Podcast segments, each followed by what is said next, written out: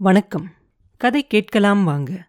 பொன்னியின் செல்வன் கதை இப்போ நம்ம கேட்டுக்கிட்டு இருக்கோம். ஆழ்வார்க்கடியான வந்தியத்தேவன் அந்த படகுல கட்டி போட்டு ஆத்தோட விட்டுட்டு போறான் இல்லையா? அந்த படகு கொஞ்சம் தூரம் மிதந்து போய் கரையில ஒதுங்கிரும். ஆத்து வெள்ளத்துல கருத்திருமனும் வந்தியத்தேவனும் ரெண்டு பேரை தள்ளி விடுவாங்க இல்லையா? அவங்க ரெண்டு பேரும் கூட நீந்தி அந்த ஆத்தங்கரைக்கு வந்துருவாங்க. அவங்களும் கரையீறினதுக்கு அப்புறமா அந்த படகுல கட்டி போட்டிருந்த ஆழ்வார்க்கடியான அவுத்து விடுறதுக்காக போவாங்க. அப்போ நம்பி என்ன பண்ணுவான்? அவன் வேணும்னே இறங்காம தான் இருப்பான். கட்டெல்லாம் ஏற்கனவே தளர்த்தி தான் இருக்கும். என்ன ஒன்று அவுத்து விட வேண்டாம். ரெண்டு பேரும் சீக்கிரமாக போய் மறைஞ்சுக்கோங்க அப்படின்னு சொல்லிடுவான் எதனால் அவன் இப்படி சொன்னான் அப்படின்னாக்க வந்தியத்தேவனும் கருத்திருமனும் தப்பிச்சு போகணும் அப்படிங்கிறது தான் ஆழ்வார்க்கடியானோட நோக்கமே. முதல் மந்திரி அனிருத்தரோட நோக்கமும் அதுதான் அப்படின்னு அவனுக்கு நல்லா தெரியும். ஏன்னா இப்போ அவங்க ரெண்டு பேரும் தஞ்சாவூரில் இருந்தால் பழைய சம்பவங்கள் எல்லாத்தையும் ஆராய்ச்சி பண்ண வேண்டியதாக இருக்கும். வந்தியத்தேவன் மேலே எந்த குற்றமுமே இல்லை அப்படிங்கிறது முதன் மந்திரிக்கும் ஆழ்வார்க்கடியானுக்கும் சந்தேகமே இல்லை. ஆனாலும் அவன் மேல விசாரணை நடத்துறதா இருந்தா நிறைய சங்கடங்கள் ஏற்படும். நிறைய பேரோட மனசு வருத்தப்படுற மாதிரி ஆயிரும். அந்த பேச்சு மக்களோட காது கேட்டும்போது இன்னும் ரொம்ப பெரிய பிரச்சனையா முடியும்.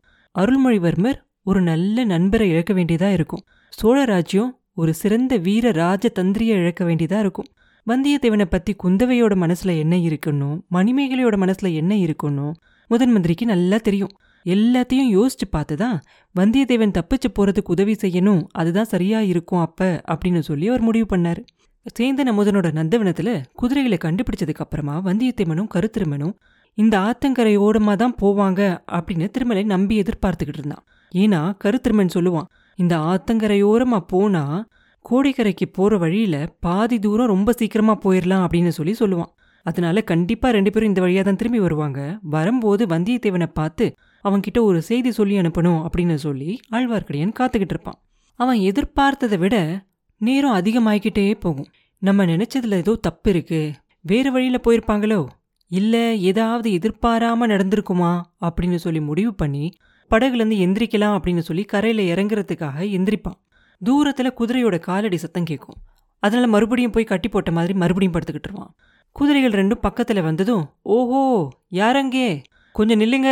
என்னை கட்ட வித்து விட்டுட்டு போங்க அப்படின்னு சொல்லி கத்துவான். ஆனாலும் குதிரை நிற்காம போயிடும் முதல்ல வந்த குதிரை மேலே இருந்தவன் கருத்திருமன் தான் அப்படிங்கிறத பார்த்துருவான் அதனால ரெண்டாவதா குதிரை நெருங்கி வரும்போது வந்தியத்தேவா வந்தியத்தேவா கொஞ்சம் நில்லு அப்படின்னு சொல்லி ரொம்ப பெருசாக கத்துவான். ரெண்டாவது குதிரையும் நிற்காம போயிடும் அப்போ அது மேலே இருந்தவனை ஆழ்வார்க்கடியான்னு உத்து பார்ப்பான் அவன் கண்ணை அவனாலேயே நம்ப முடியாது. அவ்வளோ அதிசயமா இருக்கும் அவனுக்கு. என்னோட கண்களே என்னை ஏமாத்துதா என்ன? இதுல ஏதாவது பிரச்சனை இருக்கா என்ன? என் அறிவே என்னை ஏமாத்துதா? அப்படின்னு சொல்லுவான். சொல்லிட்டு அவனை தாண்டி அந்த குதிரைகள் ரெண்டும் போகுது இல்லையா? கொஞ்ச தூரம் போனதுக்கு அப்புறமா ஒரு குதிரை மட்டும் திரும்பி வரும். அது மேல இருந்த கரு திருமணி கீழே இறங்குவான். படகு பக்கத்துல வந்து பாவம் இன்னுமா கட்டி போட்டிருக்காங்க உன்னைய? எங்களுக்கு எவ்வளவோ பெரிய உதவி செஞ்ச அதுக்கு பதிலா உன்னை கட்ட வித்து விட்டாது போறேன். ஆனா உன் தந்திரம் எதையும் என்கிட்ட காட்டாத அப்படின்னு சொல்லிக்கிட்டே அவன் திருமலை பக்கத்துல வந்து குனிவான். திருமலை திடீர்னு கரையில பாஞ்சு அவன் கழுத்தை பிடிச்சு கீழே தள்ளிடுவான் இதை கொஞ்சம் கூட கருத்திருமன் எதிர்பார்த்திருக்கவே மாட்டான். அவனால எதுவுமே செய்ய முடியாது. அப்படியே படுத்திருப்பான். அதுக்கப்புறமா ஐயோ அப்பா என்னை விட்டுரு. உனக்கு புண்ணியமா போகும். நல்லது செய்ய வந்தவனுக்கு இப்படி நம்பிக்கை துரோகம் செய்யலாமா? அதோ உன் சிநேகிதன் வந்தியத்தேவன் காத்துக்கிட்டு இருக்கான் பாரு. அவன் உன்னை அவனோட அருமை நண்பன் அப்படின்னு சொல்லி ரொம்ப பெருமையாக சொல்லிக்கிட்டு இருந்தான். இங்கே வந்து உன் காரியத்தை பார்த்தா என்ன நினைப்பான்? நீ உயிரோட தப்பிக்கவே முடியாது. என்னை விட்டுரு அப்பனே விட்டுரு அப்படின்னு சொல்லி பரிதாபமாக புலம்புவான். ஆழ்வார்க்கடியான் சொல்லுவான் அடே எவ்வளோ துணிச்சலாக போய் சொல்கிற அந்த குதிரை மேலே இருக்கிறது யாரு? உண்மையை சொல்லு. சொன்னா விட்டுறேன் இல்லாட்டி அடுத்த நிமிஷம் உன் உயிர் உன் உடம்புல இருக்காது அப்படிம்பான் அப்போ கருத்திருமன் சொல்லுவான் ஆமாம் அம்மா போய் தான் சொன்னேன். உன்னை ஏமாற்ற முடியாது தான் அந்த குதிரையில் இருக்கிறது வந்தியத்தேவன் இல்லை. இளவரசர் மதுராந்தகர் என்னை விட்டுரு. அவர்கிட்ட சொல்லி உனக்கு நிறைய பரிசெல்லாம் வாங்கி தரேன் அப்படிம்பா. நம்பி சொல்லுவான் சரி சரி பரிசெல்லாம் இருக்கட்டும் வந்தியத்தேவன் எங்க? அப்படின்னு கேட்பான். அந்த நந்தவன குடிசையில் குதிரையிலேருந்து இறங்கி போனால் அதுக்கப்புறம் அவனை காணும் அப்படின்பா நீங்கள் ரெண்டு பேரும் எங்கே போகிறீங்க அப்படின்னு சொல்லி திருமலை கேட்ட உடனே வந்தியத்தேவனோட நான் போகணும் அப்படின்னு நினச்ச இடத்துக்கு தான் அப்படின்பா அதாவது இலங்கை தீவுக்கு போகிறீங்களா அப்படின்னு கேட்பான். ஆமாம் அப்படின்னு சொல்லுவான் கருத்திருமன். மதுராந்தகர் எதுக்காக இலங்கைக்கு வராரு? அப்படின்னு கேட்பான். எனக்கு என்ன தெரியும்? அவரை போய் கேளு. என்னோட வரேன் அப்படின்னு சொல்லி அவர் தான் கிளம்பி வந்தாரு அப்படின்பா கருத்திருமன் அப்படி சொன்ன உடனே ஆழ்வார்க்கடியான் என்ன பண்ணுவான்? கருத்திருமனோட நெஞ்சை இன்னும் ஒரு அமுக்கு அமுக்கி உண்மையை சொல்லு. மதுராந்தகர் யாரோட மகன்? அப்படின்னு கேட்பான். இது என்ன கேள்வி? செம்பியன் மாதேவியோட அப்படின்னு சொல்லி இன்னும் கொஞ்சம் அமுக்குவான். இல்லை இல்லை. நெஞ்சு அமுக்காத. என் உயிரே போயிரும் போல இருக்கு. ஊமை மந்தாகினியோட மகன். அப்படின்பா மதுராந்தகரோட அப்பா யாரு? உண்மையை சொல்லு. இல்லாட்டி உயிரோட தப்ப மாட்டேன் அப்படின்னு சொல்லுவான் நம்பி. கருத்திருமன் இதுக்கு பதில ரொம்ப மெதுவான குரல்ல சொல்லுவான். அப்ப நம்பி சொல்லுவான் நல்லது பிழைச்ச கடைசியா இன்னும் ஒன்னே ஒன்று மட்டும் சொல்லிட்டு போ.